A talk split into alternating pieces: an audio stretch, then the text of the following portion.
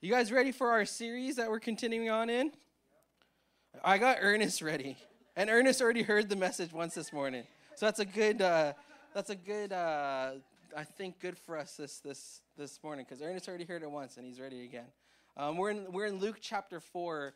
Uh, we're going to be in verse thirty-one where we're starting, and we're in our Trailblazer series. We're into our seventh our seventh section here of our series, and. Um, Church, I think a, a, little bit about me. One of my strengths is I think I, I, I'm, I'm good at helping to elevate others to reach their potential. You know, I always view myself through the lens of sports, and, and that's how I played sports. And, and uh, uh, growing up, I would love to see my teammates and uh, uh teammates excel. I knew some of my teammates were very talented, and I would do my best to help them be the best they can be, ultimately, so that our team would be the best they can be. And in, in grade 12, um, I actually played high school soccer. Not many of you know that throughout uh, all my high school years. I, I, played a lot of soccer. It wasn't my passion or anything like that. They just needed bodies, and, and I was able to play there. And, and uh, I played high school soccer, and, and our, our best player, you know, he wasn't the most athletic kid. He wasn't the most, like, big kid because he was only in grade 9. And I was in grade 12 at the time, and I knew this kid in grade 9 was by far our best player. He had the most skills and and and typically when you're younger and you're you're playing on a senior team like usually the senior guys they're going to give you a hard time. They're going to make it difficult for you. But this kid was just clear cut better than than anyone i've ever played with. And uh, I, I, knew in my in my heart that if we actually made him the focal point of our, our team made him our, our go-to guy we would do really well. And, and that's what happened. I, I think I did a good job at setting the tone as that as a grade 12 leader. Um, we made this grade 9 our focal point, and we did really well. We won our high school championship. We went to provincials, did really well for our small school. And uh, it was really cool to see his career go on. Grade 10, this kid went to the States and played soccer. And he went on actually to play at the MLS level. He played there for about five or six years before he got injured. So he was, he was really, really good. You know, I, I think it comes naturally to me in, in, in, in a lot of things that I do to take a supportive role and, and be really good at that supportive role. And I, I remember a moment in basketball when I was coaching, uh, when I was being coached, and, and usually my coach never uh, had anything bad to say to me. He usually, you know, I was a I was an extension of the coach on the court. That's the, the job of the point guard. And and but the, this time my coach pulled me off, and he was just screaming in my face, and like he was like spit was flying everywhere, and he was just laying into me. And I was like, I was shook a little bit because I never really had that happen. Usually it's my friends who are goofing off or or doing something wrong where my coach is laying into them, but he was just laying into me. And basically, he, he, he said, Stop being so passive. It's time for you to be a little bit more selfish. Got to go score the basket. We need some buckets. And uh, he, he challenged me to take a lead in that role. And it was, it was just such a, a pivotal moment for me in my, in my learning journey uh, of, of, basketball. And I, I never really been ripped into that like that before. But he had to make it clear to me that this is the role I needed to take. Church, I bring all this up because I think as Christ followers, you know, many of us find it easy taking on supporting roles. You know, it's easy to give everything you got, and, and, and maybe it's easier to do it from behind the scenes, and, and, and, and you like to take that supportive kind of role. And, and maybe that's exactly what God wants you to do. But I do know this at some point, in some way, does I, am not sure how, how big of a role it will be, or, or, how, uh, or, or, or if maybe you're just a minister to one person. There's going to be a point where God asks you to take a lead role. Maybe it's, maybe it's just pouring into this one person where he, he challenges you to, to be their friend and show them the love of Christ. Maybe he's going to challenge you to, to lead a life group or lead an alpha one day. Or, or maybe he's going to challenge you to leave a, uh, lead a church in the city campus one day. Imagine that. I say that with all that to be said is that basically, I don't want us to put limits on, on how God wants to use us. I want us to, I want us to be challenged to, to be willing to follow however, however, and, and whatever God wants to use us in. You know, I think there's some people in the room right now that need to hear that. Don't limit how God wants to use you. And be fully willing to, to, to allow God to use you in whatever way. Amen? You guys with me? If you're able, why don't you stand with me? We're going to read God's word together in Luke 4, starting in verse 31. It says, it should be on the screen there if you don't have your Bibles. It says this Then he went down to Capernaum. a town in Galilee. And on the Sabbath, he taught the people. They were amazed at his teaching because his words had authority. Verse 33 says In the synagogue, there was a man possessed by a demon, an, an impure spirit. He cried out at the top of his voice, Go away! What do you want with us, Jesus of Nazareth? Have you come to destroy us? I know who you are, the Holy One of God. Verse 35 says, Jesus says, Be quiet. And he said it sternly, Come out of him. Then the demon threw the man down before them all and came out without injuring him. All the people were amazed and said to each other, What words these are! With authority and power, he gives orders to impure spirits, and they come out. And last verse 37 and the news about him spread throughout the surrounding area. Amen. You may be seated. You know, maybe you hear this passage, maybe you're not a Christ follower, maybe you're new to the faith, or, or maybe you've been a, a Christian for a long time. And maybe this passage just sounds so weird and bizarre. You know, maybe uh, I, I know church globally, um, many Christians would even chalk this up as, as maybe first century nonsense or, or mythology. But, church, I remind you this that what you've heard comes to us from God. This is His word, His living word, His sober truth. And let us receive it that way. You know, last week we learned about Jesus sharing the message to the Nazarenes and his hometown people and the, the people that saw him grow up right in front of their eyes. And, and, and, and the, the claim uh, that he was the Messiah was just completely rejected by his hometown people. All they did is refer to him as the son of Joseph. Even a few weeks back, we went through the genealogy in, in Luke. Uh, in Luke 2, I believe, and, and it, it talked about is actually the adopted son of Joseph. That's what they saw Jesus as. And they were so outraged by this claim that Jesus is the Messiah they, were, they, they wanted to basically kill Jesus. They took him to a cliff to go and throw him off a cliff. And there's something about Jesus that, that he was able to escape them. There was something, maybe there's this fierceness to him. Um, or maybe they felt a, that, that deep down that they actually felt the presence of God near him, but they didn't show it outwardly. Whatever it was, Jesus just, uh, when they were trying to throw him off a cliff, Jesus just walked through that crowd and no one dared to lay a hand on him. You know, our series uh, in the scripture, it's, it's the writings of Luke. And, and, and the writings of Luke, there's actually two volumes in one book the book of Luke and the, and the book of Acts. That's the, Luke is the author of both of those. He comes with a very unique perspective because he's the only New Testament writer who is a theologian and historian, the only New Testament writer that is both. All other New Testament writers are just historian. So Luke comes with this very unique theological perspective in his writing. We've uh, over the last few weeks we've learned a German word that best describes Luke's writing because there isn't an English word that, that sums it up in this one word. This German word is called Heilsgeschichte. It's German for salvation history, reading the story of Scripture as God's saving work in history. And if you're wondering what a trailblazer is, a trailblazer is a pioneer, somebody who's willing to take risks and go the path that isn't already there. You know, Jesus trailblazed the way for us to lead a life of how we are supposed to live. And through all this, the theme of Luke's writing that we're going to see and we're going to keep bringing up and we're going to keep going to is for both books, both Luke and Acts, is all about the activity of the Holy Spirit. Before we go anywhere else, let's just pause and pray. Lord Heavenly Father, we thank you for your goodness. We thank you for your mercy. Lord, we thank you for your living word. I pray that you speak to us today. Turn my voice down, turn your voice up. Let us hear from you. In your name I pray. Amen. So, as we read our passage, it starts out with Jesus going to Capernaum. And he went there to teach the people. And, and, and, and basically, the way they lived in, in, in, that city it's a lot different than the way we live. So every family would have lived in a place about 200 square feet. And I, I tried to imagine my family growing up my family of five growing up trying to live in a 200 square feet room. And I just imagine my sister probably killing all of us because, you know, I know it's first world problems, but I just don't think the Chandler family could have done it.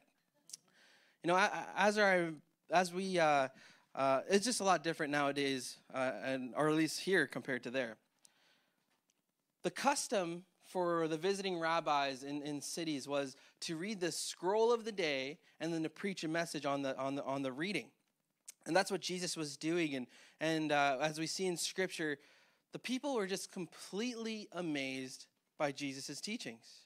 And what struck me about uh, this uh, part of the Scripture is that, uh, yes, they were amazed and astonished by his teaching. It's but because of the authority of which he spoke. Church, can you say authority? You know, we've seen it before and we'll see it again. Jesus had just something about him the manner in which he spoke that the scriptures describe, the, the Greek word is actually exousia. It means power or authority, or it can actually be combined together the, the, the powerful authority. So that when Jesus spoke, the people marveled. They, they, they marveled at his truth, at the depth and seriousness of his words. Have you ever known someone in your own life where maybe they're really a quiet person, but when they speak, all eyes and ears are tuned in? You know, I, I played basketball with this really talented guy, and this, the, the coaches would always tell him to be more of a vocal leader. It was just so unnatural to him. He was a very quiet guy, and, and, and he led by example. He did grow in that role, and, and, and honestly, whenever he did decide to speak and encourage us, it was like the whole team was like just so tuned into him and were so energized when he spoke. You know, I kind of imagine that's how our championship run with Kawhi Leonard did uh, was with uh, with the Raptors there. I think that's how Kawhi Leonard probably leads. I don't know that for a fact, but I'll, I'll bet on that. All right, Caleb, you with me on that? All right, okay. Um, so, church, when Jesus was speaking, they didn't even realize they were actually listening to sermons presented by the one who was the very incarnation of truth. So when Jesus spoke, everyone in the room would have felt this thunderous weight of the message that he would give. So, our next portion of the passage is uh, that's where things seem to get quote unquote bizarre, right? Jesus, during his message, he gets rudely interrupted he gets rudely interrupted by a cry of a demon. And if you dive into the biblical language, this one theologian puts it this way the opening statement of the demon would have been something like, Ha, what is this? That first word of ha. It was a brief word of mockery and sneering at the teaching of Jesus. So let's pause for a moment here. As I mentioned earlier, this is the part of the passage where, you know, most probably non Christians would find this very weird and bizarre, of course. Uh, even some Christians, like I said, would have chalked it up to mythology, maybe first century confusion. Well, I won't get into a big debate with anyone who has that kind of conversation right now, but I, I will redirect you to what we're going to be doing in the evenings here at, at uh, Church in the Canary, actually at 80 Cooperage. I'm telling you, Alpha is a really great um, place where it answers these life's big questions. And, and, and one of the questions that I've been asking over the last couple weeks, these polarizing questions, the greatest evaluation that you could ever make is answering the question of who is Jesus? Wherever you land on that, that spectrum, that is the greatest evaluation you'll ever make in your life of who is Jesus. And that's what Alpha does. It, is, it, it, it, portrays and, and shares all these answers and, and, and gives us chances to have a conversation about them in a very clear and concise way. So that's my plug for Alpha tonight. Encourage you to come by. If you can't make it tonight, you can come next week. If you want to even check your video, these videos out on their own, because it's just basically that's what it was, that's what they are. I can even arrange you watching them on your own, all for free, and uh, I can make that happen as you want to do your findings and studies. It, for me, it goes without question. Um, this is probably one of the questions they'll ask tonight in Alpha is about the authenticity uh, of, of the Bible. And, and, and, there's just so much tangible evidence for the Bible. Of uh, You can compare it to any historical book in the world today, and, and it would be, it's still way more recognized of its authenticity. And uh, you'll see some of those statistics later tonight if you want to check that out at Alpha throughout all of this, church, I'm always reminded of Ephesians 6, verse 12, that we are not in a battle against people. For our struggle is not against flesh and blood, but against the rulers, against the authorities, against the powers of this dark world, against the spiritual forces of evil in the heavenly realms. What we see in Scripture you know, we, we, we actually see the majority of Jesus' miracles, they're actually performed in the Old Testament by guys like Elijah, Elisha, Moses. Um, something unique and new about the supernatural ministry of Jesus was the casting out of demons. The New Testament writers make it clear that Jesus' power over the demonic world is significant. It's actually a sign of his own supernatural origin and authority that even the devils of this world tremble at his presence. So, what we see in Scripture with the encounters between Jesus and, and, and, and, the, and the demonic presences, they all follow a similar pattern. There's always a protest where the demon would complain, saying something like, Jesus, what are you doing? Or leave us alone. Don't torment us. What do we have to do with you? You have come to destroy us. Because the demon demons know that their days are numbered. You know, I'm reminded of, uh, uh, of, of the book of James where it tells us that you say you believe in God, and that's a big deal. But even the demons believe and tremble. Church, the demons' understanding of Jesus was actually perfect. Their problem wasn't about knowing the truth, their problem was that they hated the truth. With every fiber in their being, they hated Jesus. There's no one that hated Jesus more than these demonic beings. And when Jesus appeared, they trembled and feared. They protested. They resisted. And nothing quenched their fierce hatred for Jesus.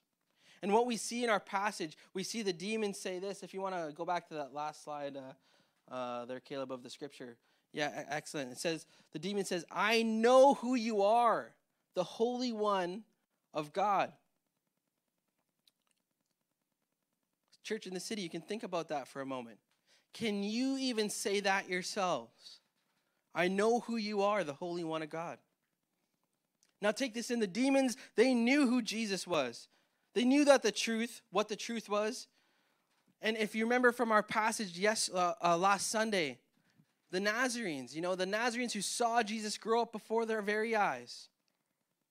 They, they, they, they, they, couldn't even acknowledge that Jesus is God, the Messiah. And they didn't know the truth. But yet, even the demons know who the Holy One of God is. And what I, I think is really cool, after that rude interruption in our scripture here, it says Jesus, basically, with all authority and power, he silences the demon. He, t- he basically tells the demon to shut your mouth. You know, the translation we have says, be quiet. Um, this one theologian shares that isn't stern enough. It would be more like saying, shut up and come out of him. The demon threw the man down and, and came out of him without hurting him. And, and, and everyone was absolutely amazed by the exousia, the powerful authority that Jesus commands. And then the good news of Jesus spread around the surrounding area. So, church in the city, are we geared up for battle? You know that, that this very same Holy Spirit that, that empowered the prophets of the Old Testament, that empowered Jesus Christ our Lord, right here on earth, the same power of the Holy Spirit dwells within us. The authority and power of the Holy Spirit is with us. And we are actually called by God to, uh, to, to operate in this way, to obediently follow the promptings of the Spirit, to pray for the sick and expect healing, to pray for the, the broken and see restoration, to not be afraid and actually be able to command that demon to be quiet, to tell him to shut your mouth and leave that person. We have the power and authority of God with us. And, and, and, church in the city, we will see the good news as Jesus spread around the St. Lawrence, Canary, and surrounding high rise communities when we start operating this way. Church, we are in a battle. It's a spiritual battle. It's, a ba- it's not a battle against people, it's not a battle with our own sinful tendencies. we're actually in a war that's that's actually like cosmic in scope. You know, Paul said, Do you realize as a Christian you are engaged in a battle against powers, principalities, cosmic powers, and spiritual wickedness in high places? We are fighting the battle against supernatural forces. We are fighting the battle with the supernatural power of the Holy Spirit. And we're, and we're armed with the armor of God. So, church, if, if you're looking at, at different organizations, if you're looking at the government, to any kind of people to solve the wickedness of our world, the evils of our world, to solve the hatred and crime that happens in this neighborhood, to solve racism or to solve equality or to solve world hunger or, or, or, extreme poverty, to solve abuse, to solve mental health issues. If you're looking at, at, uh, for, for people to, to be able to solve that, I, re- I really think you're chasing a pipe dream. Once you really understand that these are spiritual battles, that these are supernatural battles that we need the Holy Spirit to come through. I'm telling you, if you're waiting on the government to solve racial tensions or, or gun violence crimes, I said it this morning, it's like, it's like trying to hammer a nail with a banana. It's not going to work. What we need to do is we need to call on God. We need to operate in the power of the Holy Spirit, to stand up against these rulers, against these authorities, against these powers of this dark world, against the spiritual forces of evil. Church, as the worship team's coming up, maybe this morning, maybe you need a miracle. Maybe you need peace. Maybe you need a financial breakthrough. Maybe you need healing. Maybe you need some hope this morning. Maybe you're here this very morning, maybe you're tuning in online, and, and, and, and it's your time to stop running from God. Church, this morning, as, as Ernest leads us and, and kind of leads us and takes over for the next little bit, I want this place to be a place where you can bring your burdens to God, where you can bring your challenges and lay them at the feet of Jesus. You want to see a movement of God, you want to see the miraculous. I'm, I'm challenging you bring it before God this morning. I'm challenging you to take a step of faith this morning. Whether, where, however you want to worship, however you want to bring it to God, maybe you want to stay in your seats, maybe you want to come to the front here and, and, and kneel and, and pray to God that way. This place is open. We're going to leave space for the Holy Spirit to move.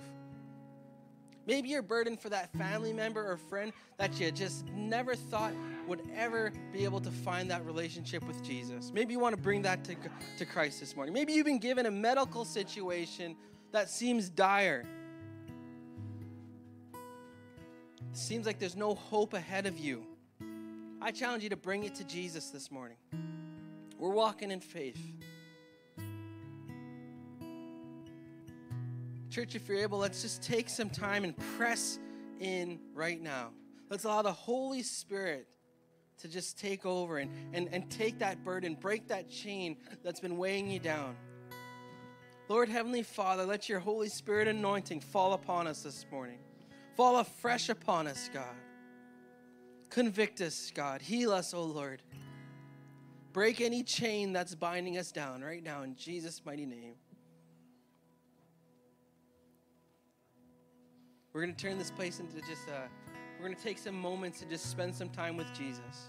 I challenge you, church, whatever it is, whatever challenge, whatever you know what you're facing, take a step of faith, bring it to Christ this morning. Give it over to Him.